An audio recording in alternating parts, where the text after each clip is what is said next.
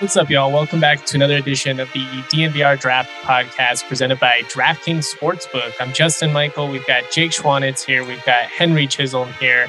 And we are going to be talking about linebackers and edge players. It's the last class we have in the draft preview. NFL draft season is officially here. We're going to talk about Mel Kiper's latest mock. Uh, we're going to go over yeah, the ascension of Desmond Ridder, which was kind of predictable, I guess, just given that he feels like a really safe option in a sea of unpredictable quarterbacks. But uh, first things first, how's it going, gentlemen? Not too bad, man. Uh, um, not gonna lie, kind of excited to wrap up these position previews and excited to just get onto the fun stuff with the draft. Uh, still two weeks away, which I guess is feels a bit long, but it is what it is.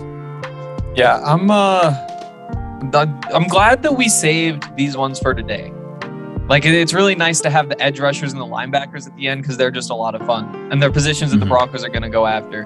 But yeah, I agree. It's uh this has been a grind, and between this and like actual football practice, like my sleep schedule still kind of flipped. I woke up like 30 minutes ago. Gonna be writing till like midnight at the very best tonight. So yeah, this will be a good way to kick the day off. I say my bagel. I've got a little coffee too, so ideal as you got your fuel right. Yeah, I'm, I'm glad that we have linebackers and edge too. Just one, you know, like you mentioned, it it happens to be something that the Broncos are, are likely going to value pretty high in, in this upcoming draft. But also, like you said, just a fun group. A lot of really talented players, a lot of guys that we have been raving about on this podcast for, for quite some time. So it's cool to, to see everybody catching up on the hype with, you know, guys like Troy Andersen and and Devin Lloyd and just some of our uh, draft pod darlings. So true. Yeah, we've been on it. We've been on it. Right, now that we uh, patted ourselves on the back here, let's let's talk about Desmond Ridder. Jake, you brought this up, so I'm going to kind of pass the, the rock to you here. But I already kind of set the scene here. It seems like after kind of being viewed as you know the fifth or sixth best quarterback prospect, or you know at least not one of the top guys, for for most of this cycle, he all of a sudden is kind of in the conversation for for QB one or, or QB two. Is that surprising? Um, I, to me, I think so. Yeah. I mean, we go back to the quarterback episode that we did. Um, I think this was back in February. The first position that we did actually was quarterbacks, and uh, personally, I was kind of surprised at how much I ended up liking Desmond Ridder after kind of evaluating him. Um, and but yeah, the rumors have been out. Uh, Tony Pauline from Pro Football Network was credited saying that uh, about every team has a first round grade on Desmond Ridder. Um, Andre said that Desmond Ridder on this was on Tuesday. He said that he is uh, at plus money to go 32. Uh, and then Matt Miller a few days ago also also said that Desmond Ridder will be a top 15 pick. Um, kind of a crazy ascension, honestly. I mean, you go back to the quarterback episode, we all kind of talked about how we really thought that he was somewhat disappointing in terms of, you know, 2020 to 2021 growth. Uh, but here we are, and it seems like everyone's kind of forgotten that. And apparently, Desmond Ridder made the leap that we all thought that uh, he was capable of. Yeah, I mean, he's he's just a, a solid quarterback and and what we'll we'll get to the mock draft in a second, but going number forty to to the Seahawks, it's like kind of the right fit, right? If you were to compare him to a quarterback, it's like, yeah, Russ, except probably doesn't have like it definitely doesn't have as big of an arm, and you know you you wonder about. I don't want to call it like the competitiveness. Like the man did just lead Cincinnati to all the success that they've had in the last couple years, but there is just kind of like that that little X factor thing that you just don't know about with quarterbacks. So without the arm strength, you just look at it, it's like, yeah, I mean, going to the Seahawks, like that does seem like a team where he just slides right in. He reminds you of just about every backup that they've brought in there. And just I, I he's a he's an all right, solid quarterback prospect. And if you want to take him at the top of the second round, I, I can't blame you for that because there's a chance that he pans out. It doesn't sound like he's going to be there, though. Is the thing like it kind of sounds like he's going to be the you know second QB probably taken within the top 20 and I don't know. He he's a, he's a safe target, but there's just kind of nothing remarkable about him in terms of, you know, his arm. It's not like bad, you know. I don't know. I just it's odd to me. I guess is is it more about the fact that everybody else is is just too inconsistent, or I don't know. It's just weird that he he's broken out the way he has. Kind of like what's changed. Yeah, um, all great points. I mean, we've talked about it for almost a year now. This quarterback class is just not, it's definitely not what it was last year. And it's just overall not a very good class. To put that in combination, you know, with the Senior Bowl, Andre mentioned uh, when he was down at the Senior Bowl that, you know, Ridder looked the part, of course. Um, and he's going to have scouts, you know, hard eyed over him because he's got the frame, uh, he's got the body. He ran 4.52 at the combine. So you look at that and you kind of start to piece it all together. Um, you can kind of talk yourself into it, and I, I, see that for sure. But yeah, man, this is pretty crazy. A I mean, top twenty, talking... like I don't know. I, I, I kind of I think Hank nailed it when he's you know if, if you're taking him at the beginning of the second round, or even the end of the first round, I don't know. I think you can live with it, but top 10 top 15 that that's putting some pretty lofty expectations on what he's he's supposed to be a guy that comes in and immediately elevates you know an NFL franchise. And I get that he had a tremendous college career. I'm not trying to be dismissive of that. You know Cincinnati was a ton of fun these past couple of years I, I don't know I don't want to compare him to Tim Tebow because he's obviously a much better thrower of the football but it feels like that's like the type of thing we're getting caught up in. It's the narrative, the story of you know, look at how he was able to to take this program and you know bring it to the to the front of all of the conversation, take him to the playoff. All this, yes, it was it was fun, but is that going to translate to him being you know a top ten QB in the NFL someday? That seems like a long shot at best. It does, but again, like, what options do you have if you're Seattle? Like, just as an example, you know, and there's there's other teams that are in that same boat where it's like, okay, you you roll with Drew Lock this year, you you throw the dice next year instead. Like that that might be the smart move, but if you want to spend like those high second round picks, and that's where like a first round pick, you start to get a little bit bold with him. But at the same time, like he's he's a six three quarterback who's played a lot of football. He he he very clearly was part of the reason they were winning those games. It's not like this is a Cincinnati team that's like, oh, they're ground and pound and they're just going to run you over. He'll he'll get the job done when he needs to. Like he was he, was a very consistent player for them, and there were a lot of good things to look at. It's just that you, when it comes to throwing the ball to the sideline, you get a little bit nervous about it. Like, can he actually get that ball there? But I mean, can he be a Teddy Bridgewater? I think he can be a Teddy Bridgewater very easily. Now, can he just take one or two steps on top of that and get from like QB 28 in the league to QB 20 and then QB 15? And at least you have something for a few years and then you can kind of patch after, unless you get lucky. You know, sometimes quarterbacks are weird. Right. And then, you know, going back to what I remember just from evaluating him and stuff, he did really remind me of Dak Prescott just in terms of his smoothness. Um, he is like a natural quarterback. I mean, he he knows how to play the position. He can make the reads. Um, he kind of understands timing and anticipation. So again, I, I, I begin to see why teams are kind of talking them, themselves into Desmond Ridder, especially if you need a quarterback and you're kind of you know in that Seattle position where you're kind of entering the year not really knowing what's going to happen. Um, but yeah, man, it's just it's crazy to me that he's gonna. You're talking about him at least what Matt Miller said, top 15. Oh my God.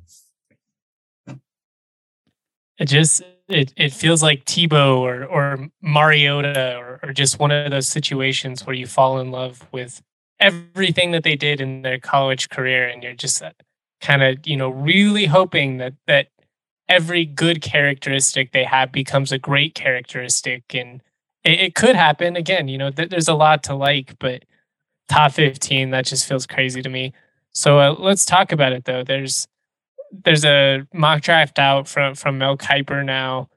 He has uh, Malik Willis, I believe, as his QB one at six. Yep, six to the Panthers. And then we also have sorry, uh, Kenny Pickett at 20 to the Steelers, and then Desmond Ridder was at 40 to the Seattle Seahawks. I think that's those are all the quarterbacks he had. Um, It's the same story though. It's a it's a two round mock again, so like the same one we did last week with McShay's. Uh, a lot of ta- uh, tackles, a lot of edge players. Uh, you have Sauce Gardner going really high, Garrett Wilson, Drake London in the top ten too. Um, it seems like the first round is kind of starting to fall into place, but as we always know, there's going to be some surprises. But I'd, I'd say we all have a better idea uh, today than we did, I don't know, a month, two months ago. Yeah, it is still kind of crazy just like looking back at that number nine pick. Like, like you're always going to have that. In the same way, you're always going to look at Justin Fields and be like, "Huh, I wonder what he's going to do." Right. You, mm-hmm. and, until this draft actually happens, it's like, what's going to happen with that number nine pick? And when you see right here, Evan Neal goes number nine, and then you've got Kyle Hamilton at number eleven, and even even like you could look at a guy like Stingley at twelve and be like, tell Broncos fans four months ago they're going to pick up Derek Stingley at number nine, and they're going to be really excited. And again, like I'm not saying it was a bad trade or anything. It definitely wasn't. But those names that are sitting there at nine in these mock drafts just keep getting better and better. Well, and you go to Hank, you go to 42. I mean, that Seattle pick where they took Desmond Ridder, that was a Broncos pick. And how often did we talk about, you know, don't take a quarterback in the first round, come back around at 40 and take whoever yep. falls out of the first round? So, yeah, I agree. It's going to be fascinating to kind of track these Seattle picks um, just for the fact that they were once ours. They were once ours. They were. Oh, and, and it, it's just, I don't know why it hurts me so badly. Like, and it's not even because, like, again, it's a good trade. It was a good value for a trade. You did better with those picks than you would have in the draft. But then you, again, you brought 42 Bernard Raimann going right there. Ah, that's just painful. like, there's a world in which the Broncos come out of this with Kyle Hamilton and Bernard Raimann and again, like before this trade happens, if you say that that's what happens with those first two picks, nobody believes it. Right. That's true. Right. But also, fuck them picks because we got Russell Wilson. That's true. At the end of the day, I mean, it's just going to be so much less stressful going into this draft. Obviously, the, the excitement of having a top 10 pick, it's just the possibility, you know, it's, it's kind of like the, the beginning of, of anything. You know, that the, the possibility is endless. We could nail this. But the, the reality is, is more times than not, we end up with, you know, somebody you get really excited about and, and doesn't really pan out. You finally solve the quarterback position. And I mean, at least based on some of these these mocks, it, it seems like you're going to end up with, you know, a pretty pretty decent option at 64 as well, including in Kiper's mock where Trey McBride ends up going to, to Colorado State. He has him as the second tight end off the, the board. 63 is uh, Dulcich goes to the Bengals. Are you guys surprised that, you know, throughout the, the season, tight ends were, were kind of consistently being mocked in the first round? Now it seems it's, it's more like that, that 50 to, to 65 range. Why is that? Is it about the, the talent of the other position groups? Is it that this tight end group is, is pretty deep and the thought is, you know, why take him early? Because we could sit back and still end up with, you know, one of these top four or five guys. I know it's just interesting to me to see how quickly it's it's went from guys like McBride being projected at, you know, like 25 ish to now being more like 50 to 65. I mean, I think all the tight ends have flaws. And, you know, starting with Trey McBride, like he just isn't all that big. Like he's plenty big, but in terms of like a tight end that you want to take in the first round, he's small. And I don't think that that's a good enough reason to knock him down to 64. But again, if if that's what the buzz is, whatever, I mean, that's what it is for him. For Dulcich, it's like if, if you were a better blocker, you know, if, if you maybe just were a tick faster, I think that might actually fit him a little bit better. Um, then you'd be the first round guy. Again, I think I, Trey McBride will not probably be there at 64. I think he's probably gone at like 38 or something is more where he fits in. But it is a lot of fun to, to see him fall to 64 to the Broncos because I feel like that's right up there with the dream scenarios for the Broncos. Yeah, great points, Henry. Um, it's I don't know. It's just interesting to see the contrast in tight end class this year to last year. Obviously, last year you had Kyle Pitts, who was in the conversation for you know best player in the draft, um, regardless of position. But then the rest of the class last year was really kind of middling. I mean, you could, you had your guys that you liked, you know, day two and beyond, but there wasn't any sort of depth uh, compared to this year. And then this year, you just don't really have that headlining guy. You got a deep class, kind of top to bottom. I mean, there's guys I would consider taking all the way down through seventh round, really, that I liked. Um, but then you don't have that that Kyle Pitts, you don't have that headliner. And while McBride kind of has been, you know, tied in one really pretty safely since, oh gosh, I don't know, August, probably before that even. There are limitations to his game, um, however minor they may be, and you know, just looking at the we like we've said, the strength of this class all year has been edge, tackle, cornerback, wide receiver. Um, and so you're just going to see a lot of those guys go before we really start to get the tight ends, no matter how much we all love Trey McBride. I feel like everybody walks on eggshells whenever I bring up Trey McBride because they're like, Justin's gonna jump our throat if we say anything bad about hey, him. We didn't get jumped today though. Pretty good walking on those eggshells, Jake. yes, sir. no, man, he's he's not. It's it's like it's like you said. You know, he's he's not small, but he's not mm-hmm. Antonio Gates out there in terms of his stature. You know, he's he's he does a lot for how big he is, and I, I think he's probably more like six three and a half. I think he I think he was measured at like six five at the combine, which is he's not. He's just not Yeah. that tall. There was one at the I've been senior, around him a lot. senior bowl and the combine. They were just different, which was weird. And the whole process is, is so imperfect with measurements. And like you look at any college roster and the, the measurements are never accurate. And I don't know. It's kind of silly. Anyways, would uh would you be willing to trade up for Trey McBride if you were Denver? It's a good question. I yeah, like would would I do it? I'm not sure. If George Paton trades up to to 50 and takes him, I'm gonna be excited about it. Like he uh again, like he's a really good tight end. And and if he were two inches taller, he'd be a top 20 pick for sure. But now you get into like how much is it worth for the Broncos? Because you have Albert O, apparently they like this blocking guy. I love the idea of just getting a more complete tight end, and I think that that would really solidify that room. I think you look across the whole roster and say like, how badly do we need a young player at this position? Because there's a lot of young guys at a lot of young or a lot of positions. So I think for that reason, it's solid. Um, yeah, I still probably prefer to go edge or linebacker with that first pick, uh, which is going to be fun to talk about in a little bit. But if, if they decide to go tight end, I'm definitely cool with that. And if they decide to trade up, then definitely hope it's for McBride, and I'd be down for it. Yeah, it's a it's a great question because you know you look at the depth chart and really I think you know the only weakness on the I mean right tackle we've talked about for five six years now. but other than that, I mean tight end starting tight end has been it's it's open right. Uh, we like Albert O. We like what he can do as a receiver and stretching the field. But as you said, Henry, he's not a complete tight end. You kind of get some of that with Trey McBride. Uh, allows you to be a bit more versatile. In terms of trading up, though, I I don't like you said though. I mean, if if Paton does it, I'd be for it. I'd be excited.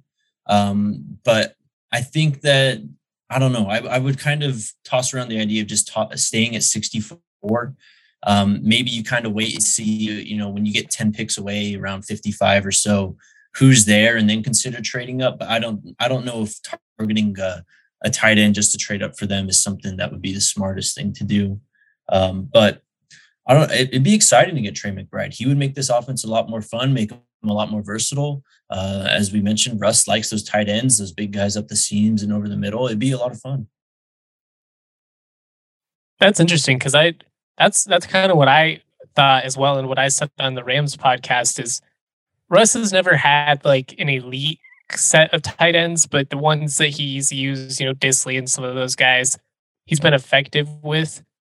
But then I, I was reading some criticisms online of of this mock in particular, and I don't know, they were like Russ is too short. He's going to only throw to the outside. He's not going to throw up the middle. And I was like, I don't, I I'm not necessarily sure that's true. He does definitely favor, you know, the outside, but I think with a guy like Albert O, and if you paired him with Trey McBride, it could be really effective, especially you know off play action because you know they're going to run the ball a lot with Hackett. I don't know. It, it just feels like a good fit to me. I don't think. Denver would necessarily trade up, but if you if he was there at 64, I think you'd have to you'd really have to consider pouncing on him. And wouldn't it be nice if you had open tight ends in the middle of the field And so that opened up what was happening on the outside. Like if, if your plan is, well, he only throws to the outside, so let's ignore the middle of the field, guess where the defenders are going to be? Like you still have to build like an offense and kind of take what the defense gives you. So I don't know. I think with McBride and uh Albert O, like just the different things you could do. McBride running shallow with the kind of crosser type deal from from or from Albert O in behind him, just split those linebackers. Like it, it would just open up so much. And like Will Dissly, the fact that Will Dissly, Bo- Bozeman, Montana native, I should say, um, but not not one of the league's uh, premier tight ends. The fact that he was productive, I think that that's a sign that that Russ can I don't know about maximize a tight end, but get pretty close to it. Like he might not be Tom Brady back there, who's six foot five and just throwing lasers into Gronk's chest. But if you get Trey McBride, I have a feeling that things are going to go really well for him with Russell Wilson. You just can't convince me otherwise. Yeah, I mean, look at uh, you know that Greg Olsen. He had like that season and a half or whatever when he came over to Seattle. I felt like he was effective in that position. Uh, guys like Luke Wilson uh, well, Wilson, that's what I was trying to. This whole time I've been sitting here, I was like, there was a guy for like five years that he used, and then he went on to the Raiders, I think, for because it was Hard Knocks. Anyways, go go back. I'm sorry, I interrupted you for no good, good reason there, but oh, there's not much left to. I'm just saying that. I mean, he kind of makes it work with these guys at tight end. If you just get a guy that really, he obviously can understand the position and play it at a professional level, just in terms of always being where they're supposed to be um, you know, hitting their assignments. And if you add in that versatility factor where they don't have to come off the field for the run plays or, you know, in a play action set or what have you, they can actually go five wide and stuff with a tight end that they can, you know, play I formation with or whatever too. Um, that just helps the offense out as a whole, just being more versatile and not really showing your hand pre-snap. I mean, that goes that goes like leagues beyond what uh, the Broncos have had on offense the past few years. And I don't want to be too bold here, but I mean, maybe the guy could even break outside instead of inside. maybe, maybe he just runs toward the sideline instead of across the middle, and then all of a sudden he's a perfect fit for Russell Wilson. But I don't know. We'll we'll see. That might be too revolutionary. Um, I do think though, like this is an offense where you probably want multiple tight end sets. Maybe not as like your base, like every single play. Here's what we're doing. But I mean, this West Coast kind of outside zone type of deal, that would really be nice, especially you consider the receivers you have. Like if you want Courtland Sutton to have a little bit of space to work with downfield, which I'd certainly do. I think that sucking the defense in with the running game and having them feel just a little bit more comfortable, you know, making them play that 4 3, 3 4, whatever, because you have two tight ends out there, it just seems like it would fit pretty well. You don't necessarily need to be going spread constantly. Um, we'll see what they come up with, but it does seem like you're going to to see a, a pretty multiple offense, I would guess, and and Trey McBride would make that a lot easier. Right. And uh, I mean, not to get too off topic here, but we still don't really know what this offense is going to look like. Um, Nathaniel Hackett has talked at length about fitting Russell Wilson's strengths, uh, doing things that Russ wants to do. Basically, the opposite of what was happening to him in Seattle, where Pete Carroll and whoever was offensive coordinator in that rotating door um, were just kind of imposing their will on Russ, making them run the ball, um, you know, kind of just, you know, throwing their hands up late in the game when they're behind multiple scores and then going, all right, man, bail us out. Uh, that's, I think that's going to be a big focus for this team is really kind of getting away from that, keeping Russ comfortable from Q1 to Q4, not just hoping that he can bail you out with five minutes left. Um, so it'll be interesting to see exactly how it works, how much middle of the field stuff is involved, uh, how much actual, you know, pass run splits, if we're actually going to be closer to even or if we're going to actually try and pass more with Russ. It, it'll be interesting to see. You would have to assume, just considering they just locked down Courtland Sutton and Tim Patrick. I mean, I think they're going to let it rip, you know, a little bit, but I get what you mean. It is going to be interesting to see kind of what this looks like because I don't think it's necessarily. I don't think we'll be able to, to look at the Packers offense and be like it's going to be this, or or you right. know take Seattle's and be like it's going to be this. It's probably going to be you know little elements of, of that and I know they he did run the ball pretty effectively with Jacksonville in those Blake Bortles years.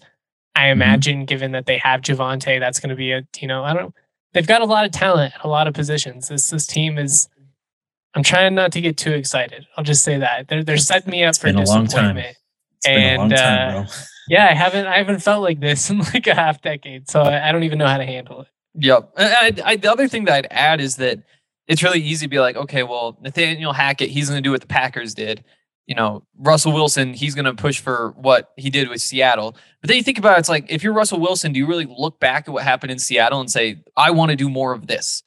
Like, is, is he really sitting there pounding the table saying, we want receivers all over the field? We want to be out of the shotgun every time? Because it's not like it was terrible, but I do think that eh, there there were limitations to that offense, and I don't think that catering to to Russ necessarily means just doing what he did in Seattle. Because again, like he, it they won how how many games last year? Like it's not like everything was running perfectly. Early in early in the career, when Mar- Marshawn was still running a little bit more, he did a little bit under center, and they they they were effective at a play action in those scenarios. I feel like that was the best Russ when he was able to kind of run around and, and Yep. improvise, and we just haven't really seen that in a long time. Um, anyways, we've we've gone on way too long about this. Anything else that you guys want to talk about as as far as yeah, the mock goes. Is it shocking to you that that Sauce Gardner has the the potential to be a top three at, pick, at least according to this? No, I'm.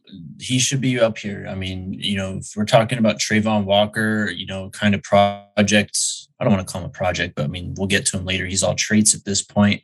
Kayvon Thibodeaux, who's had his kind of uh, stock drop, and then you add in the quarterbacks. I mean, we're seeing Malik Willis at six. There's no reason that Sauce Gardner should go below some of these guys. It's true. Like we're at that point where when you who's been the one guy for like the last two months? I mean, not the one guy, but pretty close to the one guy who you said like, yeah, that's gonna be a good football player. That's somebody you want to bet on. Like you've got Aidan Hutchinson, that's been pretty clearly one of those guys. And while everybody else has kind of moved around a little bit, Sauce has been one of those guys that you just say, yes, like that's a good player. He's going to be a really good NFL player. You might be getting just a true lockdown cornerback. So it is always weird to see somebody like make that jump into the top three for the first time in one of these mocks. And you're like, yeah, I'm not so sure. That's not where he's been. But it, it makes sense because if you if you were to ask me like, is Sauce gonna be a better football player than Ikem Ekwonu? I'd say yeah, probably. Like, and that's true for almost all these guys. You know, I still really like Kayvon Thibodeaux, but I can't I can't argue that one really. All right, let's uh let's move on then. Let's let's talk about linebackers. Let's talk about edge. Before we do though, the NBA playoffs are here. That means next level basketball. Get ready ready for all the action with the play-in tournament. Right now, all customers can bet and get a risk-free same game parlay up to $10. If you're a new customer though, you can set up you can sign up, excuse me, good lord, bet $5 on any team to win, get $150 in free bets instantly. That's tight. No matter what, you're getting 150 if you're a new customer. All you got to do is download DraftKings Sportsbook app, use the promo code DNVR, bet $5 on any NBA team to win, get $150 no matter what. Super tight. That's what the promo code DNVR at DraftKings Sportsbook, an official sports betting partner of the NBA, must be 21 or older, Colorado only. New customers only, minimum $5 deposit, restrictions to apply. See DraftKings.com slash sportsbook for details. And if you have a gambling problem, call 1 800 522 4700. Also, want to give a shout out to Breckenridge Brewery seltzers. I uh, I'm I'm getting ready to drink a whole lot of those. Like it is it is getting to that time of year where, like honestly, I should prepare. Like I feel like every day I need to be like, okay, morning shot of tequila, just get this liver prepared for what's on the way. Because obviously you have the summer, because like summer you, you're out, you're drinking, specifically probably drinking more seltzers than beers compared to the colder months. Um, but on top of that, it's playoff season. So I'm going to be down at the DNVR bar to, tomorrow night for that first Nuggets game. I'm going to be drinking a lot of Breckenridge seltzers at that bar tomorrow. Um, and then What's like your what, favorite one? I'm, Honestly, I'm honeydew. I s the thing is like I don't even really pay attention. Like I've always been just like a just just we always get the bucket. It's like what kind? And it's like, eh, just throw some in there and I'll just grab whatever and I'll drink it and I'll be like, huh, that one was solid. but I don't really like register like, oh, this was the honeydew. I really like that. But I'm maybe that's just because they're all really good. There's definitely none that I avoid. There's definitely none that I avoid, and maybe that's the best voucher I can give. Um, but um, yeah, I mean, all these Nuggets games, I'm gonna be down at the bar drinking seltzers. All these Avs games, I'm gonna be down at the bar drinking seltzers. All these Rockies games, I just bought tickets for Tuesday. There was like a Hot Rocks deal, ten dollars a ticket for like the 14th row on the first baseline. It's a steal. And that means I can avo- uh, afford more of these Breckenridge seltzers at the game. I'm pretty sure they have them there. So yeah, it's seltzer season officially. And uh, Breckenridge seltzers, the good company hard seltzers, that's the way to go. Shout out, Bragg. It is definitely seltzer season. I'm all about it. Let's uh, let's get into linebackers, and then we'll talk about edge because edge is, is you know kind of the, the highlight of this class. Um, there, there's some really intriguing prospects at linebacker, though. Jake, I'll kind of give it to you. How how deep do you want to go? Should we go top five, top ten? Yeah, uh, let's go. Let's go five with the linebackers. Um, we'll of course do five with the edge, but we can uh, we can definitely go beyond five when we get to edge. Um, do you want me to start? Yeah, just go ahead any any way you want to do it. If, you want to go five down to one, if you want to go to one to five, if you just want to do one at one at a time, doesn't really matter. Let's just get the ball rolling. Um, I'll do five and four. I've got Chad Muma and then Quay Walker at four. Um, Chad Muma at five, a guy that Justin you've been big on, um, and credit to you because he's a good football player. Um, the one holdup I really have with him is uh, FBI football instincts and uh, just overall feel for the game. He can over pursue at times. Um, you know, not really the most sound in his run fits and stuff. But uh, as you've talked about him all year, his strengths are, you know, as a move linebacker and coverage. Um, he's rangy. He tested okay at the combine. Um, not gonna lie, I thought that he would have some better numbers from what you see on the tape from him, but he's uh, he's all over I did the too. field, man. Um, he's just a good football player. Quay Walker, uh, a guy though that he didn't start, I don't think, until 2020. It was um, so he's a four-year player. Uh, he's kind of similar to Channing Tindall, the other uh, Georgia linebacker, and then there's another, there's a third one too, Nakobe Dean, that I'll get to. But uh, Quay Walker is a guy who really kind of showed it all: um, ability as a blitzer, sideline to sideline, uh, good player in pass coverage, can kind of really sync well in zone and knows where he's supposed to be. He also has man coverage abilities on tight ends and running backs. Um, yeah, that's my five and four. Quay Walker is like I could see him being a Broncos pick for sure like just the, the the tools that he has. I first of all, you just like look at the athleticism and remember, like he doesn't look like he's like 6'4", 245 pounds or whatever when he's out there. But but you have that size speed combination. But then you see him kind of move around a little bit. Like he'll go up on the line of scrimmage. You'll you'll see him play off the ball. Like there's a there's some like kind of Baron Browning similarities there, and you wonder if that's just like what the Broncos are looking for from a linebacker. But he's one of the guys who like he's he's on my short list of Broncos picks. He's uh he's number four for me. Um, my number five, Troy Andersen. I had to I had to put him up there. I was tempted. I had it down to him and Muma, but we made it to this point. How can I not throw him in hey, my top stick five. to your guns. Yeah, exactly, exactly. Like I've got to ride this horse. I started the Troy Andersen hype, and I'm going to ride it all the way to the top to the point where he is overvalued.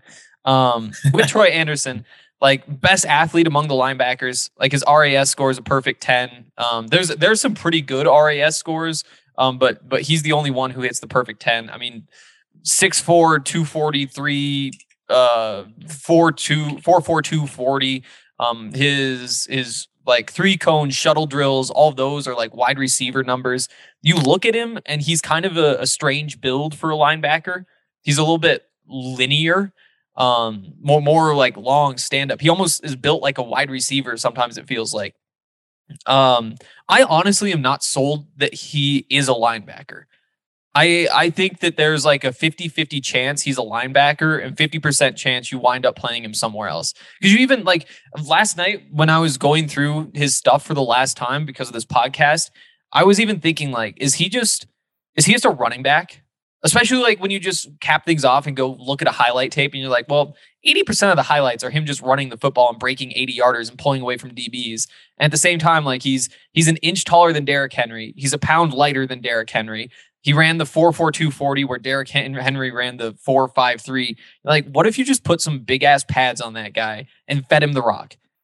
And I'm not sure like whether you you put him at running back or put him at tight end or even like consider moving him to safety or like is he outside linebacker, inside linebacker? Because there are some sometimes the instincts aren't quite there. Sometimes the physicality taking on blocks just isn't quite there. Um, even even the coverage senses just aren't quite there. But with the tools that he has and the production that he's had, and like he's just a he's a he's a football player. And again, like you don't like the instincts. Well, guess what? He was playing quarterback two seasons ago. How quickly do you think that you're going to learn how to play linebacker really well and take on blocks and beat those guys, especially when you're getting coached by FCS coaches and working in FCS weight program, all that sort of stuff. So he's my number five because of the upside. I think he's going to be a good football player. It might take a year or two. Um, he might wind up like, is he just a safety? Like, I could see him being a deep middle of the field safety, even. Um, yeah, I, I love the prospect though. Yeah, great points. I mean, uh, a bit, a little bit of Myles Jackie uh, kind of uh, vibes is what I got there. Just uh, in terms of you talking about a pure football player as opposed to someone who can play a position. Um, I like that. He's a guy I like too. I mean, he's going to go. There's going to be other guys. I mean, you got to factor in the three Georgia guys for me, uh, Chad Muma, and then we'll get to the other top two. Um, you know, there's some other guys that I'd like to. Leo Chenal is a guy. Um, you know, he's kind of in that same vein, really. I mean, he's just an athletic freak. I think he posted near a 10 or almost perfect RAS score also. Um, and he's just he's crazy. He plays with his hair down, hair on fire, coming downhill. He's insane. Moving backwards, not so much. Um, are we? Should we go on to number three then?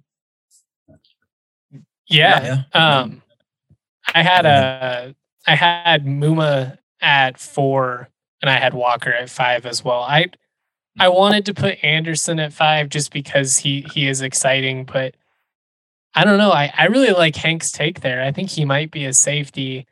Running back would also be intriguing. He's definitely the best athlete on the field when you watch him at the FCS level it'll you know be a little bit different, obviously going up. But talking to uh, Freddie Banks, who is his defensive coordinator, it's kind of interesting you bring that up because he got asked, you know, how how do you get elite level, you know, linebackers, you know, safeties, corners to come to a place like Colorado State, and he's like, well, obviously you're going to try, but also, you know, you look on both sides of the ball and you just try and find the best athletes, and then you put the best athletes at, on, you know, the defensive side, which is ultimately what happened with Andersen might uh, might end up helping out my uh, my Rammies with uh, him being in town now. We shall see.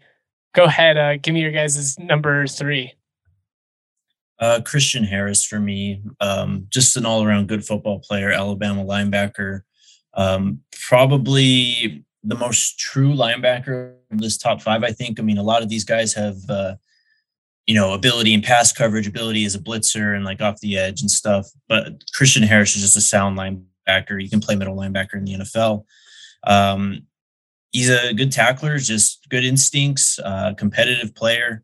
Pass coverage too is something that stands out with him. I mean, he's a complete linebacker, but he can also, you know, move really well in pass coverage. Um, he's got the strength to kind of just run through blocks and everything. He's just an overall solid player. Um, nothing too flashy, but yeah, just a solid player. That's why he's at number three for me. Yeah, he's my number three as well. And again, I, I think you really you like him for the for the coverage ability. Like that's that's what stands out. And if you draft him, you're thinking like, okay, he's our third down linebacker. Obviously, plays first and second down as well, especially in the three four. But that is like if you're the Broncos, that is why you get him because you're missing that piece. Um, like you said, like solid tackler. He doesn't I don't know. It's a like I I didn't feel like he was like hitting guys. Like I wonder if he's just like a, a full on run stuffer. Like he goes up, hits the gap, and, and stops somebody for no gain. Like is that really his game? But then you also remember like if if he had been playing at I don't know Virginia, going up against those ACC teams out there, would he just be hitting the right. hole and popping everybody in the backfield? And so maybe you don't hold that against him, but the coverage ability is probably what stands out.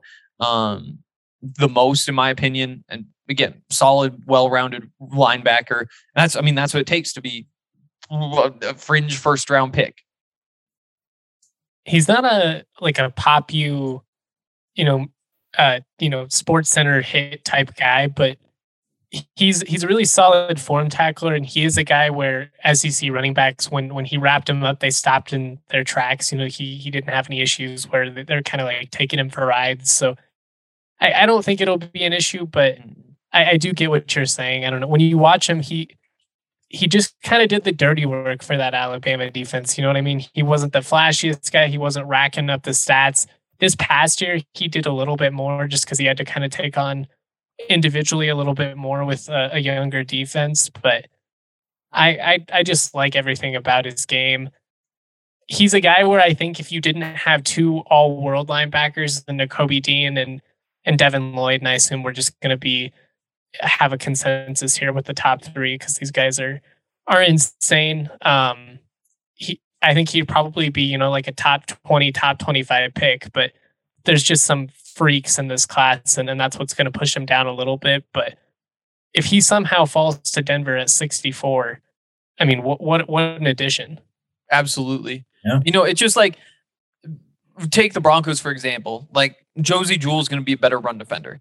I think Alexander Johnson also is a better run defender, and who knows if he's even in the picture anymore? Probably not. But the with with Christian Harris, it's like okay, you just have to be good in coverage.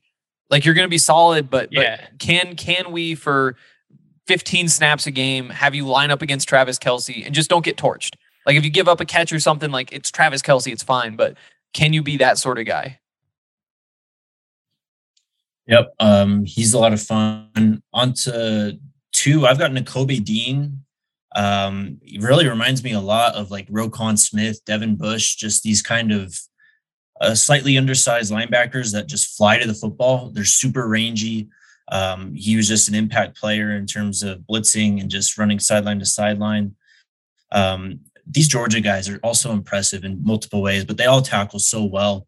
Uh, same with Nakobe Dean. I mean, I don't think I saw him miss a single tackle. Um, and he's just he just understands how to play the position, uh, wraps up, doesn't really arm tackle. Um, his blitzes aren't telegraphed. Um, you know, he's able to kind of uh, play the game with the offensive line and kind of confuse protections up until the point where all of a sudden he's in the quarterback's face. Um, but like I said, the size and stuff, like he's just crazy. The sideline to sideline stuff you watch with him is it's absurd. And Devin Lloyd too, but mm-hmm. God, sorry, I just I I, I get so pumped up thinking about some. You you can find some highlights where he'll be lined up like basically almost looking like he's in the nickel basically on a mm-hmm. and he'll come all the way cross field and make a, a, tackle behind the line of scrimmage on a running back and it's just you shouldn't be able to do that i don't know linebackers in 2022 are just they're they're maybe not as big as linebackers were 20 years ago but the the speed factor has just gotten absurd right um, but yeah, I mean, that's the only real knock I have on him is just the size and length. I mean, he's only 21 years old.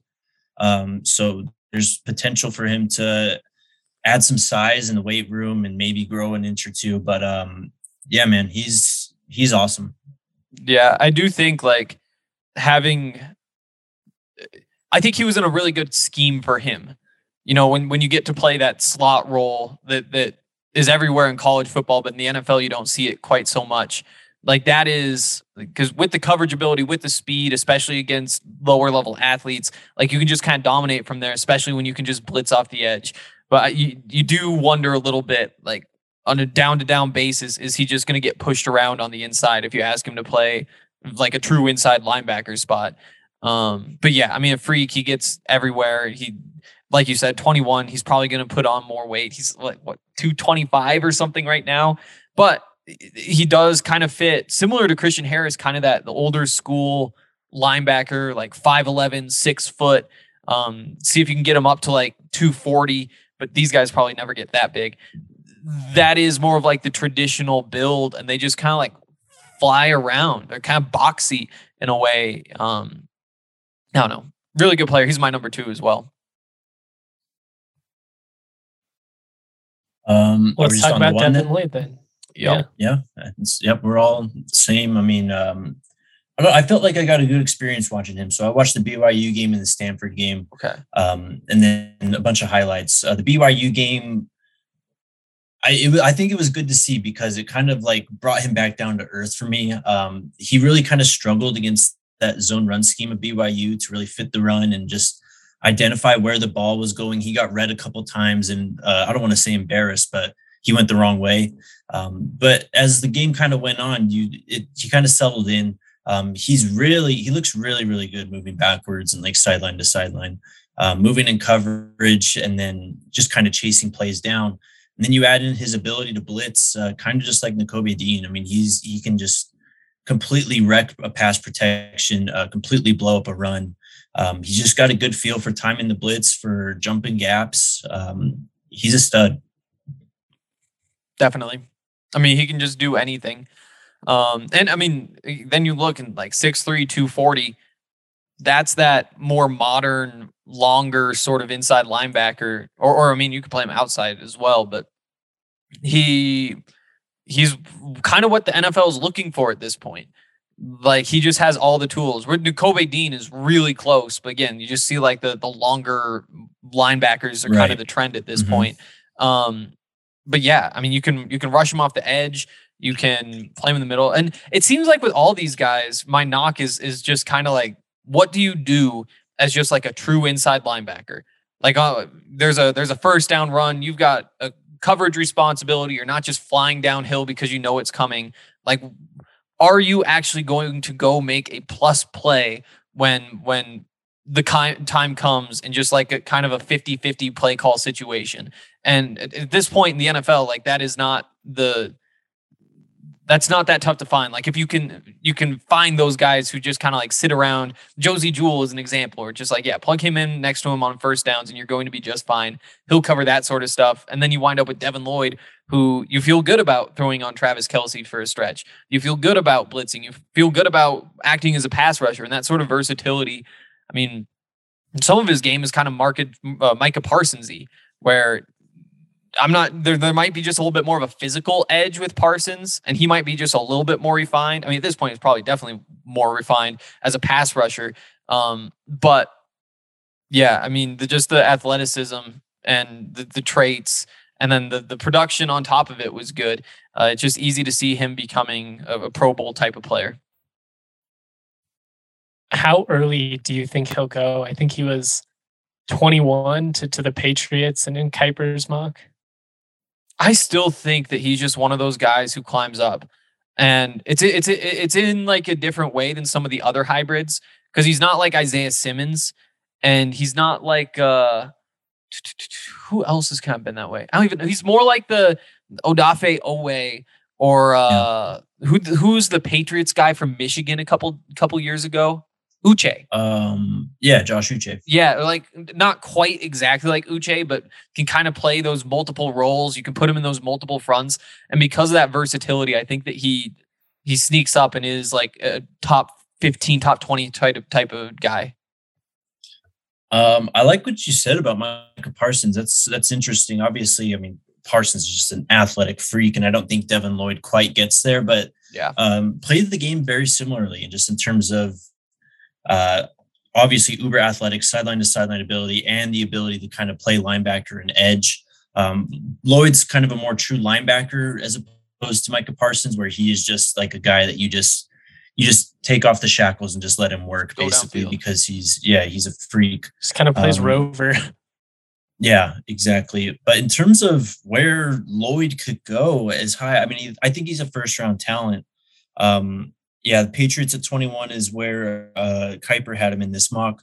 I do like him kind of in this back end of the first round area. I mean, there's there's quite a few places that he could go. Uh, you look at Tennessee at 26, um, a team that's kind of let all their linebackers go and they're now having to fill those voids.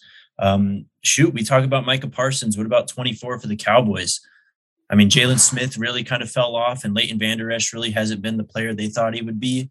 I mean, shoot, let's just pair Lloyd and Parsons, man. That would be a hell of a lot of fun. That would be. I mean, especially for a defense take... that just needs an identity. Where it's right. like you're still yeah. kind of lacking. Like what? What exactly? Okay, so you have Parsons. If you just throw two of those guys out there, that'd be that'd be nasty.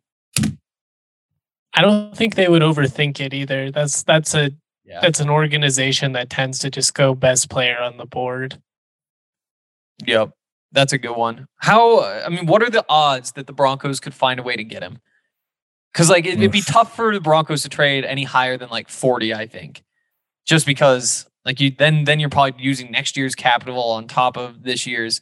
But if you were to throw like a second and a, your second third, for example, I bet you could get up to 40, maybe a little I bit higher. guess I guess that's the question is how far would you have to drop before you'd really kind of consider making the move? I mean, um, I mentioned with talking about a situation like that when we talked about this mock, you know, for Trey McBride, maybe like 10 picks before. I think you gotta have to lower that here for Devin Lloyd. I mean, just the talent of the player. Um, 40 is kind of getting there. I'd say 45 is really when you got to pull the trigger, though. Um, Yeah, when he's right there. If he makes it that far, that would be insane, though. it would be. Absolutely How- insane. How many of these guys would you be happy with the Broncos taking at 64? Hmm. Lloyd, Harris, Anyone, D. any of the top five. Yeah. I I would would say, yeah, I didn't have Muma in my top five. I put I put him in there as well. yeah. Any of the top five. Um, Chenal. Top five slash I mean, Troy Andersen. yeah, Troy Andersen would be intriguing too. Chenal is a guy that you know Dre and I have talked about maybe having there, and he's he's just so raw in terms of actually playing the position.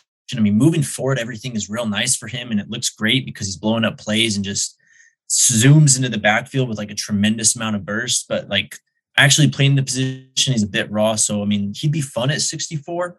Um, it would be a little bit concerning. I think that's about where I draw the line, though. Um, Channing Tindall would be fun, I think, too. He's uh, again kind of like a Quay Walker in terms of hasn't started until 2020, but he's a Georgia football player. So I don't love Chenal for the Broncos just because like you have you have Josey Jewell. You know, like he's one of those guys. And is this the guy you want to pair with him? It's like I would love somebody Right. who just has a little bit more coverage ability. And that's why like a Troy Yeah. Andersen at 64, it's it's a dream. It's a dream. I'll throw uh Brandon Brandon Smith out there. Um, he's somebody who I talked about during the season a little bit more. Um, when you look at like the athleticism scores, I'm pretty sure out of all the linebackers, his RAS score was third. So Troy Andersen number one, Brandon Smith number three. I think there's a lot of similarities between the two. Brandon Smith It's the six Penn three two forty. Kid, right? Yeah, Penn State. He uh he's young. He doesn't he does like he doesn't really have the senses, but he has all the tools, like crazy fast, crazy athlete, just one of those Penn State five stars who if it works out, then all of a sudden he could be one of the scariest defenders in the league. He could be like an Isaiah Simmons type of player. Um, but he just never figured it out there. Again, senses, just like physicality isn't always there. The effort doesn't always seem to be there. But when you like have a four three eight forty, like he is just kind of the sort of player the Broncos. So I don't think I'd pull the trigger on him at 64, but if the Broncos did, I'd be I'd be pretty excited. Anybody else you guys want to talk about before we move on to Edge? uh, let's get on to this edge class. I'm excited about this. All right, let's get into it. Uh, real quick though, our man Hank is going to shout out the homies over at Athletic Greens. Athletic Greens is awesome. They're uh seriously just awesome. Um I I take my Athletic Greens every morning. This morning was different because my schedule is a little bit different. I so t- typically like I wake up, I, I drink my athletic greens. It's so easy. It's just like this powder. You take it out of the bag, you just dump it in this little shaker and shake it up with some water, and then you drink that. And I usually go to the gym right after that. And so it's like a great way to start. The, and then if I need coffee after that, I do that. Today, though, it was just coffee and then podcast, and then I'll hit the athletic greens and then go to the gym. So a little bit off rhythm today, but it's just so nice to have that as part of your routine. Um, it has 75 different vitamins in it. It has like minerals and superfoods and all those sorts of things. And it's just like a great supplement that packs so much into such a small amount. And it's so easy to get inside you. It tastes good, um, which is wild for something like that. Honestly, like the best part might be that it just makes you drink water. Like it's so good just to wake up and drink like a glass of water. And typically I, I make like two cups of it. And so I wind up drinking like two cups of water with all that good stuff in it right at the start of the day. It seriously is just an awesome product and uh, you guys should definitely get in on it. Um, like I said, has all sorts of different stuff in it, probiotics, adaptogens, and it's all just meant to to kind of be an all-in-one supplement that gives you everything that you need.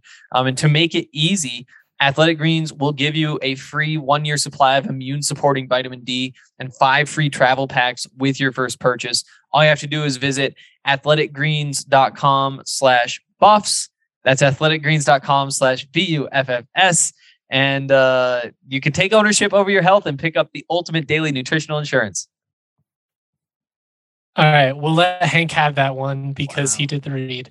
Um, let's talk about Edge. The uh, the bell of the ball with this with this draft class. Honestly, I mean the fact that there's a real possibility that half of the top ten ends up being Edge players. Uh, probably more like four, but still, I mean the the talent is insane. And the other thing that's been really interesting is just kind of seeing the rise and fall. Like we came in with Thibodeaux kind of being like, he's going to be the number one pick no matter what. And then obviously we saw Aidan Hutchinson really rise throughout the season. Other guys like Jermaine Johnson, I feel like have have risen in the in the draft process as well as Travon Walker, you know, who's now in the the conversation for for number one overall pick potentially. It, it's kind of crazy, um, but where are you guys at? Who who is your number one? Uh, let's just make it simple. Mine's Aidan Hutchinson. Um, I just think he's the most complete of all these guys. But I mean, really, I'd, I'd hear the argument for for any of the top three. Where are you at, Jake? Same place, Aidan Hutchinson. Um, you know, maybe you have concerns about his ceiling in terms of how much better he can get, uh, how much more he can add to his game.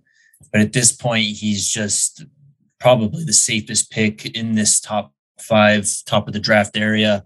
Uh, of course, the excellent production, setting records for the Michigan sack record. He's got an insane motor. Um, he kind of plays at like one speed, but it's just a constant, consistent speed. Able to chase down runs in the backside. Um, he's got great hand use. Can diagnose plays and really kind of counter and play the game with tackles across from him. Um, yeah. Yep. I you nailed it. I question like you said, like does he ever have like a 14, 15 sack season? Um only one way to find out. And I, I feel like I he's as good a bet as anybody else. Um, the other, I guess, the other concern again, like we all know, he's really good. He's a freak. He's six six and long and bendy and strong and does all those things. I do kind of wonder about the versatility. Where do you could do you like him as a three technique? Like probably I mean, he'd be, he'd be fine. He's Aidan Hutchinson, but he kind of does have to play. Probably you want him in that 4 3. You want him in four man front. You want him playing just like that true defensive end spot. And that's how you really maximize him. Like the 3 4 outside linebacker thing, like I just seems like that'd be a waste. 3 4, put him at the defensive end. Like you could kind of scheme it so that he's in that, that position where you want him, but he would be a little bit more, he, he wouldn't handcuff you, but it'd just be a much smoother transition for him to go somewhere that plays a 4-3. Um, but that's kind of the, the only other thing that I, I look at. Yeah, I mean, of all these guys we watched, I feel like I Aidan Hutchinson was one of the guys that I saw like playing coverage the least. Um, he was always kind of up on the line, so I agree with that. Um, in a four-three kind of traditional hand in the dirt edge type of setting, he would be excellent. Um, you know, they did. I think. Go ahead. They did play him around the line more. Like mm-hmm. they did line him up like all, all over. I just I just wonder when you get to the NFL, do you really want him as a three technique? Or is that just kind of a waste since because he's not the biggest guy, it's kind of the length that stands out. Right. So yeah, it's an interesting kind of proposition. I mean, I could I think you can make it work, especially I mean, it's tough in Jacksonville, I guess, but if he ended up on a team that had, you know, maybe another guy on the edge that could like run with him and if you have enough too deep and you can get into like a NASCAR type of front mm-hmm. where you know you just have like four pure pass rushers and he could he could play the three in that situation. But yeah i don't think that you're really going to slide him down much. Um, like if you go three down lineman or anything i think you want to keep him on the edge. Do you have an nfl comp for him? I mean, the Bosa brothers is something that I don't think he exactly has that top end ability as them, but he's kind of in that same uh, mentality though, like the relentless motor is very similar in the always making plays in the backfield and that and just how developed his hands are at this point too. I mean, that's kind point, of the yeah. thing uh, with both of them. That was the thing is that they were refined pass rushers entering the league, and um, you know, aidan has some of that. He's got the ability to play the game with the tackle and counter, and you know, make the first move, win off that. Um, he's a lot of fun to watch in that regard. I think Nick Bosa is probably the comp. Um, again, like the the that's more like the ceiling type deal, but even Joey. Right Joey's a bigger dude. Like like he is somebody who can you do know he can hold his own a little bit deeper inside. But yeah, I I think Nick Bosa is probably the one, which was great comp. Yeah, guy's pretty good. Um, give me your uh, give me your two and three. Oh man, you want me to go? Hank, I feel like you should go here. okay, I've got Kayvon Thibodeaux at number two. He's uh, I mean, he's just a freak. He's just a freak um, one of the one of the biggest freaks in this draft. Um, again, like six foot five, six foot six, freak, whatever. Super freak. So long. I mean, he he is somebody who I think has more of that versatility. I still like him as just like a, a straight up like four three defensive end. Let him just play going forward. But I do think he has a little bit more of that versatility. Three four, like you, you give him in the two point stance, like let him play outside. You, will be just fine doing that. And who knows, he might be better. Um, I think. Uh, again, like the the point that everybody brings up is like, oh, he's a lot like Jadeveon Clowney. Is he just Jadeveon Clowney? It's like, well, if your floor is Jadeveon Clowney, you could do a lot worse. Like that is one of the best run defenders in the league. You know, the Travon Walker gets all the hype because it's like, oh, look what he does as a run defender. Look what Kayvon Thibodeaux does as a run defender. Like he's this, he's a big guy. He can set the edge. He can get past the the tackles. Again, just that size it's uh just that physical presence, the push that he can get. It's he he just has basically all the tools and he's been fairly productive too. I mean, there's a couple of injuries in there, but it that's that's not going to scare me away. So he's my number two. I did wind up with Travon Walker as my number three um, from Georgia. Again, like I mean, he he's toolsy too. Um, I I do. I think that there there's a drop off there in my book, though. But I also think there might just be a drop off between Travon Walker and these next guys too. You know, I'm not in love with Jermaine Johnson. Um, Karlaftis does some good things. Boye Mafe does some good things, but um, Travon Walker, I mean, it's similar. Like you can kind of move him around a little bit, uh, get him in situations where he gets to set the edge. He's a really good run defender, good in pursuit. Uh, we've talked about this a lot, but does he really have like pass rushing moves? Can he get to the quarterback? Um, he has the athleticism to do those sorts of things, but just hasn't really put it together. Young prospect though, so who knows? Um, I don't love him in the top ten just because there's so much talent there, but I do think that he probably is the the third best pass rusher in this draft. Well said. Uh, I'll start with Kayvon Thibodeaux. I actually had him at three. Um, yeah, I mean, the people trying to poke holes in this guy's game don't really make sense to me just because he is really a stud. Um, he doesn't really give up much ground. He's able to just generate pressure and be a disruptive force. Saw a lot of double teams around the year. Uh, obviously, battle injuries. So the production, um, if you're going to dog on the production, that's why. I mean, just hurt, battled a lot of double teams. Teams schemed against him. They ran away from him. Uh, they slid protections to him. Um, he does. He had some good battles. The the one with Abraham Lucas was one that I always kind of kept in mind. I mean, it was I don't want to say it was a dominating victory for Thibodeaux, but uh, Lucas only had his moments, and it was pretty clear that Thibodeaux was a better football player. He's got decent hand usage. Um, he can kind of recognize when to match hands with the linemen and really uh, counter off of that. Um, his ability to swim was something that I thought was that kind of stood out to me. He doesn't really have ideal hand usage, but it's just the overall arms. Um, he kind of understands how to use uh, those to his advantage. He's got power. Um, not, I'd like to see it more from him, but he does have it. Um, it's just nice to know that he has that in his bag. He's got the ability to dip around the edge too. He's got the flexibility. Um, and when he slid down to three tech too, I thought he was actually pretty solid also. So he does have a little bit of versatility in there. Um, Justin, if you want to get in on him, and then we'll go on to Travon Walker. No, I mean you guys pretty much covered. At this point, I I feel like it, it's just kind of prospect fatigue and, and people looking for, for reasons to, to nitpick his game because we have been so high on him for what, three years now? I mean, it's just, I don't know. He, he's going to be very productive at the next level. Is he going to be like the best defensive end in the league? Probably not. But he's got the size. I really like his bend. And I don't know. He, he's just been really productive in a, in a variety of different roles. You could maybe say that the the quality of offensive lines that he was facing was not, you know, that of you know the SEC. But again, you know, then you're you're just kind of looking for for reasons to to diminish his game. And at this point, I don't think there's there's much reason to. I'm not sure how high he's going to go. I have him as two. Um, Travon Walker is just not a big enough sample size for me. I think obviously his his ceiling is incredibly high, and you look at what he did as a run defender in down the the back half of that second season's insane. But yeah, I just I, I think Thibodeaux is going to be solid, and I, I think he's he's just a a small step below Hutchinson for me. Um, yeah.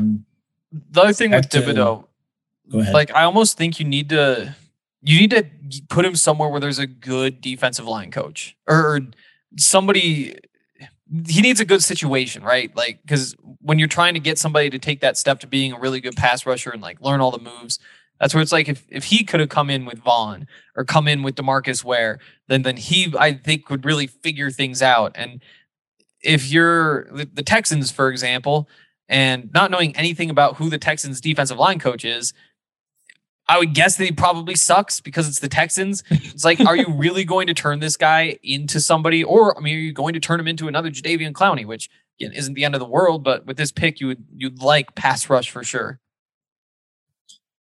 Yeah, um, just looking at the kind of top ten. I mean, I guess the ideal place for him really would be six to Carolina.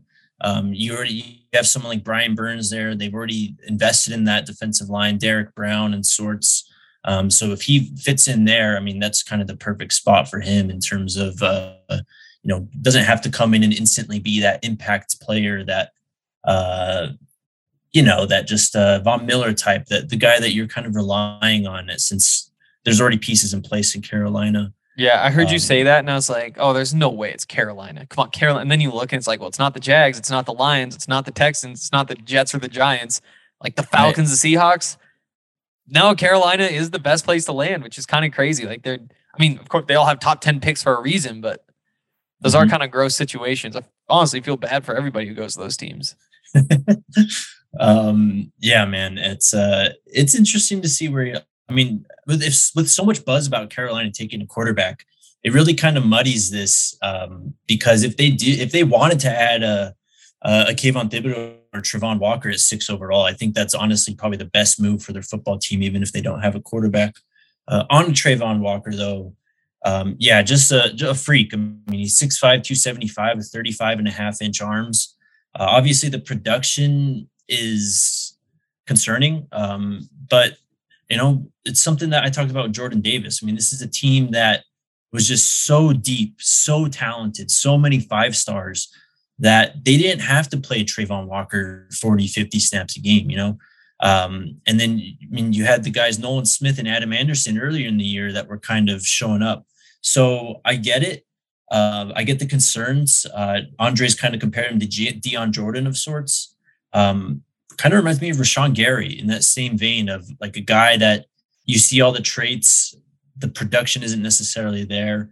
Um, but you can kind of project down the line and see what this player can be. He's got, I mean, we talked about it with Thibodeaux and Hutchinson and maybe some versatility. I think Travon Walker's got true lineup versatility to play down the line. Um, at that size, you can stick him at the three to five technique, and it, it's not a big deal. The main concern I have with him though is like the the FBI, the football instincts. Um, it's just not obviously it's not really developed. It's not real fleshed out. He hasn't played a lot. Um, so there are times where he gets red and again runs the wrong way or just doesn't really follow the ball well on the backside. Um, but he's got the, the, ability to be a, just a freak. It's just a amazing talent. Uh, doesn't really have the hand usage. I actually have him at four. My number two is going to be Jermaine Johnson. Actually, I loved watching huh. Jermaine Johnson. I absolutely loved watching him. Um, 6'5", 262, 34 inch arms. Um, I really liked his length, his ability to use his hands. Um, maybe I'm just putting too much stock into the NC State game, but man, he gave Ikem Ekwonu fits. He gave that guy some fits, man. He knocked him on his ass a couple times. Um, you know, it, that was a really good battle between both sides. I mean, there were wins and losses on both of them, but I think Jermaine Johnson really got the edge of him there. Uh, Jermaine Johnson's motor and just how he uses his body just so violently, but also under control.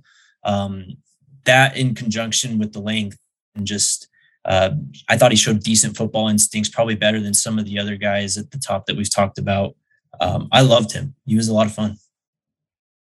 Yeah, I, mean, I still just have the age concern. Again, it's just like what what would Kayvon Thibodeaux do in two years if he was still right. at Oregon? It's like he mm-hmm. would be a freak. I mean, same thing with Aidan Hutchinson, and same thing with Travon Walker. And so, yeah, there there is a lot to like. At the same time, like it, I don't know. You can also put way too much stock in that because if you say like, well, what did he do two years ago when he was these guys' age? It's like, well, it didn't work out. Everybody has their own path, and if he's a really good football player, he's a really good football player.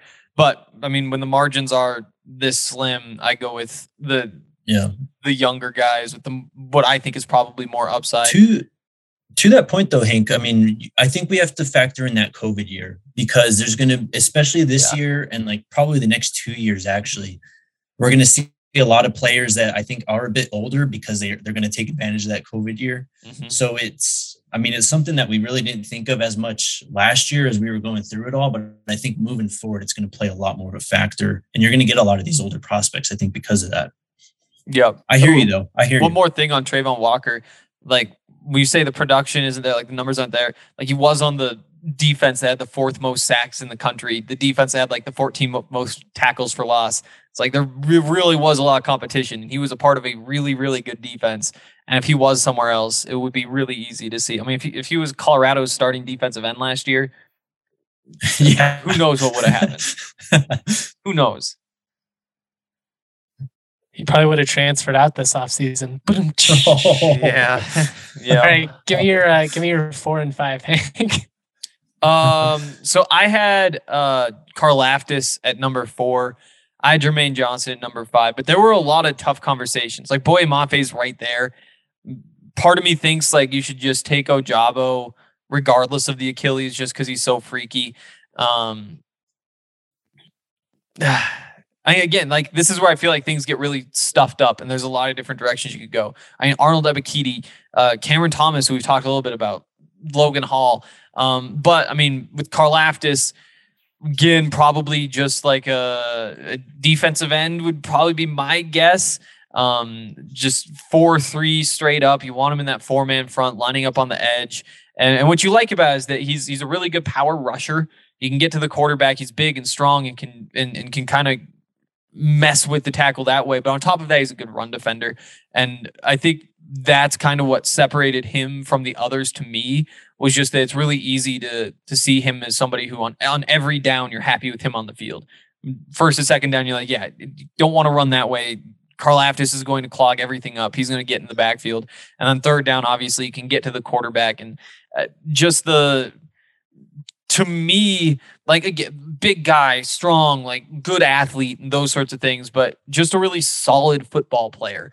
Um, and once you get out of like the Aidan Hutchinson, Kayvon Thibodeaux, Travon Walker, just like the the freaky sorts of edges, I I I think that having somebody like that who just a big, strong guy who who's played some football, like I um he's solid.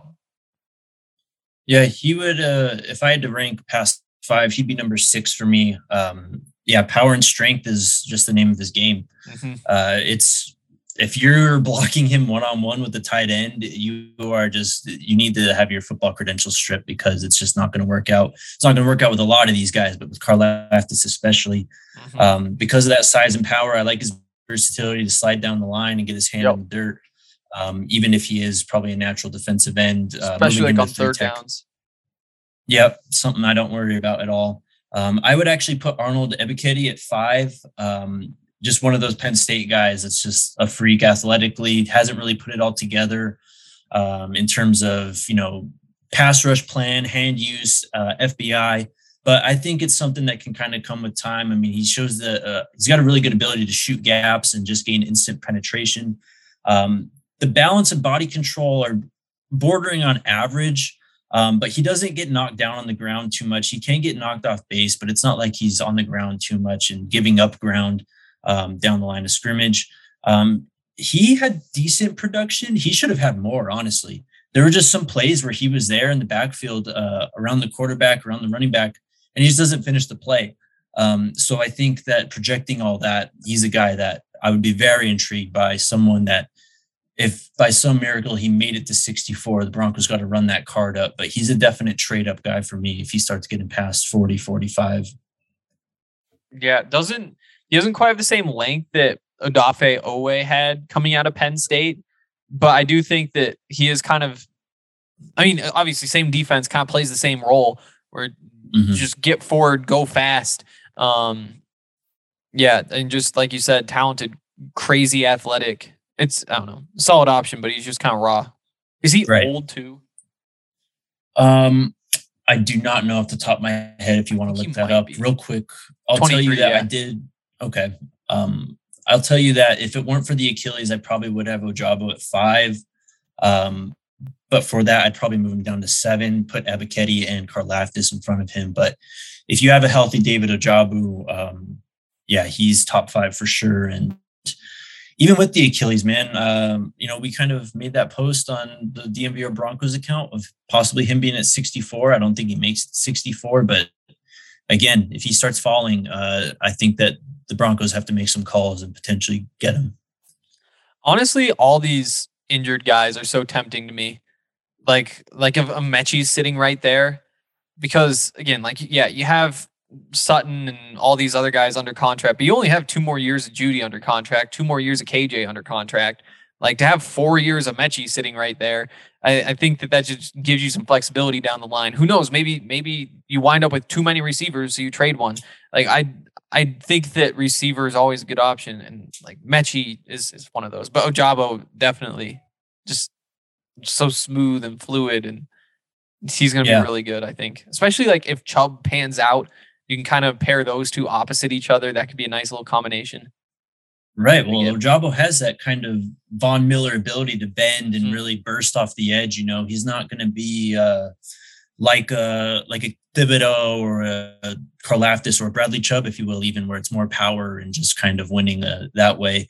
Ojabo is very much a speed and bend rusher. Um, yeah, not so good in the run department, but uh, otherwise, David Ojabo is a stud.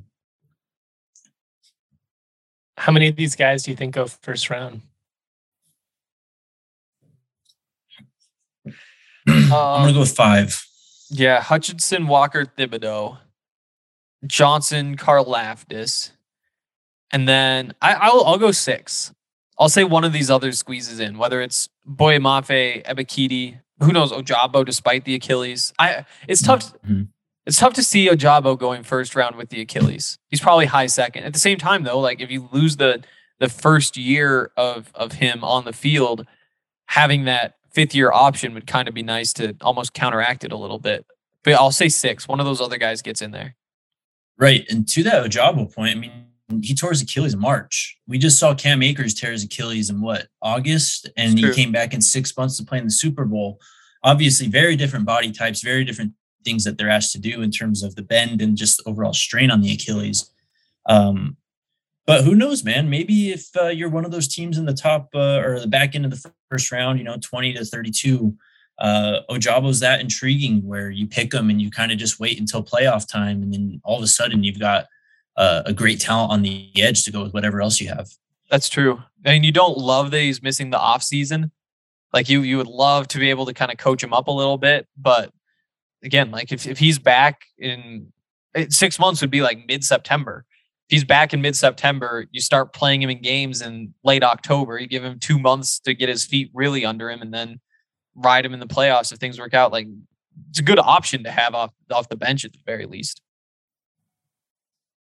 And I mean, you're really, even if you sacrifice all of next year, yeah, you're deep enough to where it's okay. I mean, like you, you don't love taking a, especially given that you don't have first round pick. I don't think you love drafting somebody at 64 that that potentially could miss the entire season. But if he does you could live with it. Uh, anybody else that you guys want to shout out? Uh, Drake Jackson, Nick Bonitto, any of these these other guys? Yeah, I mean those those are honestly like the the other two that I could see the Broncos going with at 64 that I'd be really excited about.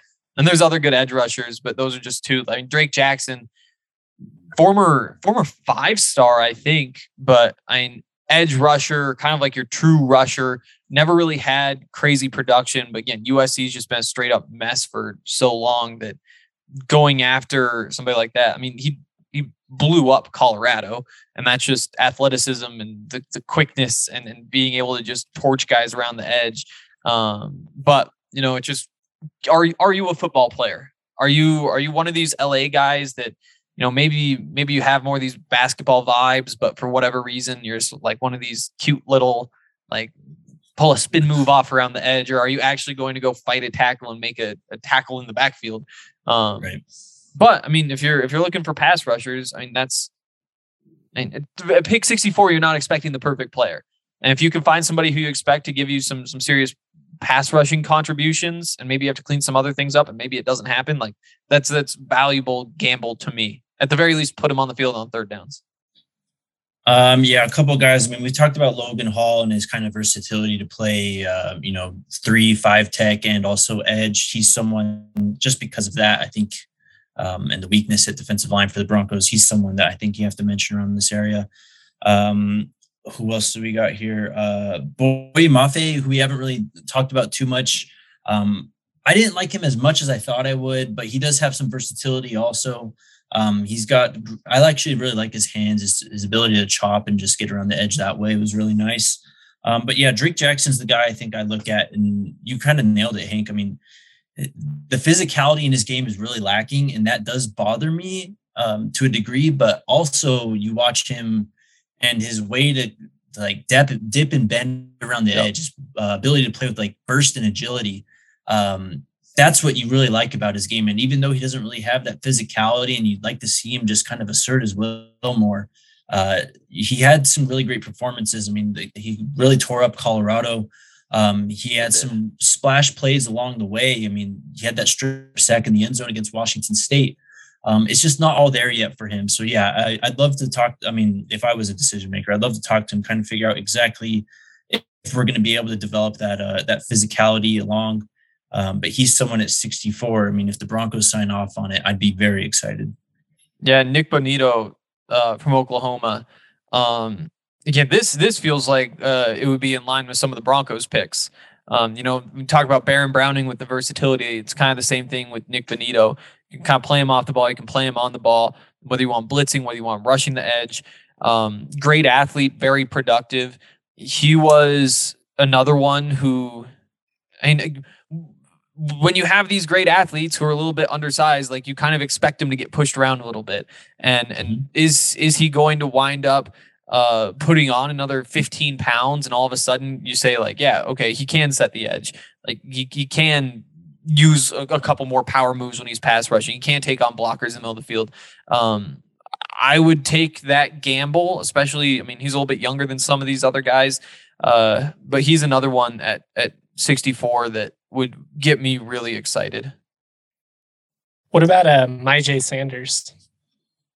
Um, I got to admit, I wasn't a big fan of his game. Um, kind of similar to what I said about Drake Jackson. I mean, he, I'd like to see more physicality, um, more strength, just balance and overall stoutness, especially against the run. Um, I'd like to see him have a more fleshed out plan in terms of pass rushing. It doesn't really feel like he has that, um, especially once you get beyond the first move and in the counters. There was really nothing there. Um, he does have a good motor. I mean, that's really how he made a lot of plays, was kind of on second effort and just uh, finding the ball after you know the initial play kind of breaks down and stuff. Um, a concerning drop in production 2020 to 2021. Um, he was just a conflicting evaluation for me. If, if you liked him and uh, you know could talk me into him, I'd I'd kind of be for it. But um, I don't know. I just saw some things that didn't really get me too excited. I'd rather get Drake Jackson, but yes. I, I think yep if you like Drake Jackson, I think you can talk yourself into Myjai Sanders. More so probably in the third round than the, the second round, but I don't know. I both of those guys are just fun athletes with with Drake Jackson and Jake and uh, Drake London. I was like, do I like them because they're actually freaks, or like, do I like them because they just lit up CU? But I, I think they actually are. They're the they're the real deal. That is kind of like I feel like the best test for these USC players. It's like okay, you're not being coached. You are not going to be prepared for any game you go into. But when you play CU, do you see all the traits that everybody wants to draft you for? It's like, yep, okay, you're so good that it doesn't even matter. We can kind of not give you a pass for being a little bit disappointing when you play Oregon, but it's easy to be like, okay, yeah, this is this, this is just the game though. Like this, these people are just animals. What did, there? I mean, that Drake London drive where he caught three balls that averaged probably at least 20 yards. One of them was like the Sports Center top 10, like one handed back shoulder, like where he's like the arm is full extension out the like side of the end zone. He just grabs it and pulls it in. You're like, there's first of all, there's nobody in the NFL who covers him on that play. That's a that's a completion against anybody. All of these are absolutely completions against Colorado, though. And for him to just steal the show like that was crazy. And then Drake Jackson doing the same thing. I wonder if I can find his stats from that game because that was just disgusting. It was. I I looked it up. I don't remember off the top of my head, but it was at least two sacks. I think he had a, a forced fumble or something too. Yep. It was yeah. yeah, two sacks, a fumble recovery. Fumble recovery. Yep. How uh, how deep into your guys' edge class do you need to get where you would rather them go somewhere else, whether it was like tight end or or linebacker or one of these other position groups that we've talked about? Is edge kind of your your number one position group right now, or is, I mean, you could make the argument for right tackle, obviously, depending on if if one of those guys fell. I feel like with the talent though, and just kind of where they're sitting, it's it's probably going to be where the best player available is going to be. Exactly. That's what stands out. I think like just knowing how the board is likely to fall, where the value is likely to be, like th- those spots are probably corner and edge and wide receiver. And, you know, corner, like I get it, especially if there's somebody who falls there, that's great. But you have to remember that you're probably draft- drafting a fourth corner um, at best. And so that means like you're drafting somebody who comes in and competes with Michael Ojemudia to be that number four corner. And I think that 64 is somewhere where you say that that's probably a toss up at best that you're finding somebody who replaces him or you're or you're drafting somebody who can compete with K'Waun Williams. And so I just don't love the idea of a corner there unless there's like a freak, unless there's somebody you really like, or like you trade up or something. Then I could kind of see it a little bit more. Um, but with these edge rushers, I think that it's just so easy to see how they could get playing time. Um, I think that the the standard to get on the field is just a little bit lower with the Broncos right now, and you combine that with the fact that some of these guys are likely to be there. Um, I th- I think that that is one places I go, or even linebacker. I think that the Broncos are kind of at the there's there's a decent chance that they're kind of at the end of a sweet spot for linebackers where you're actually getting somebody with some traits that you look at and say like, okay, sure you're not polished, but look, you just ran a four five forty. Like we can we can at least work with something. And so I think that uh, edge and linebacker kind of the two that I really circle. Um, just the combination of value and how odds of you being able to actually get on the field. Yeah, Henry pretty much nailed it. Um, I'd also go circle back to the start of the show, tight end. Um, you know, you saw Dulcich go at 63 and McBride go at 64 in that Kiper mock. Um, that's kind of where I think the run on tight ends, it's about that area where it will start, I believe. I mean, there's uh, also Jeremy Ruckert, uh, Jake Ferguson, Isaiah Likely. There's some other guys that are mm-hmm. kind of in that bottom of the second round, getting towards the end of day two range. Um, and that's kind of where that value lies for that class too. I mean, I'll throw running back too. Um, there's a lot of guys that I like kind of after, you know, the top three of Hall, Walker, Spiller. Um, that can come in and serve a role, whether as a pass catcher, maybe as a returner, or uh, you know, someone like Brian Robinson who can kind of just do everything and just be a nice solid backup to Javonte. Um, so yeah, there's there's quite a few ways the Broncos can go here. I do think that like if if Trey McBride is there at 64, I love it. But there's also like this group of tight ends right behind him where it's like likely Dulcich, Like there's there's there's a bunch of them where it's like I would kind of just like whoever falls to your second, third round pick there because I'm not yeah. that picky. If they love somebody, then they love someone. Um, but like the idea of getting like a Nick Bonitto in with pick 64, somebody who can play the edge, somebody who can play inside, um, potentially solve a couple different problems for you, at least give you more options in there. But then after that, go get like an Isaiah Likely with your first third round pick. Go get who knows, maybe one of the big three running backs even falls to your second, third round pick. If not, you pick up like a, a James Cook or a Kyren Williams there. I feel like that'd be a pretty responsible way to address the draft. We did it. Putting a bow on kind of everything that we talked about here. Just you don't have to justify it. Don't go on like too long, but your gut feeling. We're almost to the draft. Who's QB one? I think it's got to be Malik Willis. I think it's got to be. I think you just look at how fast he is. You look how big his arm is, and with so many guys who have so many question marks, it's like who you. I, I would feel I'm not going to regret betting on Malik Willis out of this class. Like if you're if you go and bet on you know Kenny Pickett, like there's a decent chance that you're just like ah yeah well you congrats you found like the 18th best quarterback in the league maybe he should be backup whatever. Um, Malik Willis just feels like at least he has the traits to justify it.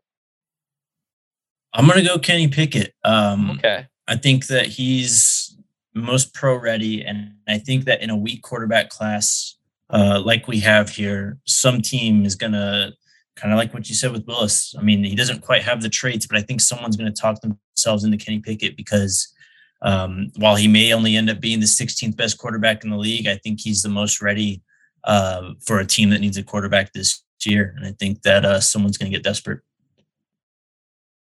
I find myself coming back around on Sam Howell. I, I don't know. I just I, uh, I was watching North Carolina again, and I was like, oh man, you watch that deep ball, you watch him off play action, you watch him run around a little bit, and you're like, uh, you could work with this. You could you could do worse. Um, I, I'm gonna go Kenny Pickett as well. I like Malik Willis the most. He is the most fun to root for out of this group by far. I, I'm also rooting for Carson Strong to succeed, but admittedly, that's more about like CSU being able to use that on the recruiting trail and be like, look, the air raid translates to the NFL. Go on, succeed, and then my alma mater does well. But I uh, I like Malik Willis. I like Sam Howell. I think they're a lot of fun, and as a, as much shade as I threw his way, I, I do I do like Desmond Ridder. I just think the potential of him going top 15 is insane. Yeah. It is. I have one more thing I just realized. If the Broncos were to draft Kyren Williams, they already have K'Waun Williams. Do you think you could get oh, like no. the full name Kyren Williams on the jersey? It'd probably just be the KY, but he might be able to push for the full name, and that'd be a, such a sick jersey. Potentially, I didn't even think about that. It's a good. uh I mean, you'd have Javonte too, so yeah. you at least get some first initials uh on a lot of these guys. You make them a little bit more unique. It'd be it'd be pretty dope. That might be worth picking him at sixty four. all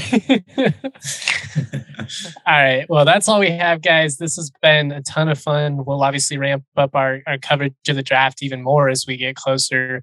We'll have live coverage throughout and, and all that fun stuff. Um, thank you for listening to this one. This was a lot of fun. This edge class is absurdly deep. It's going to be interesting to see if that's where Denver ultimately goes. Selfishly, obviously, I'd love to see Trey McBride land with the Broncos. I know that a lot of people locally would as well. Thank you for listening to the DNVR Draft podcast presented by DraftKings Sportsbook. Much love. Have a great week.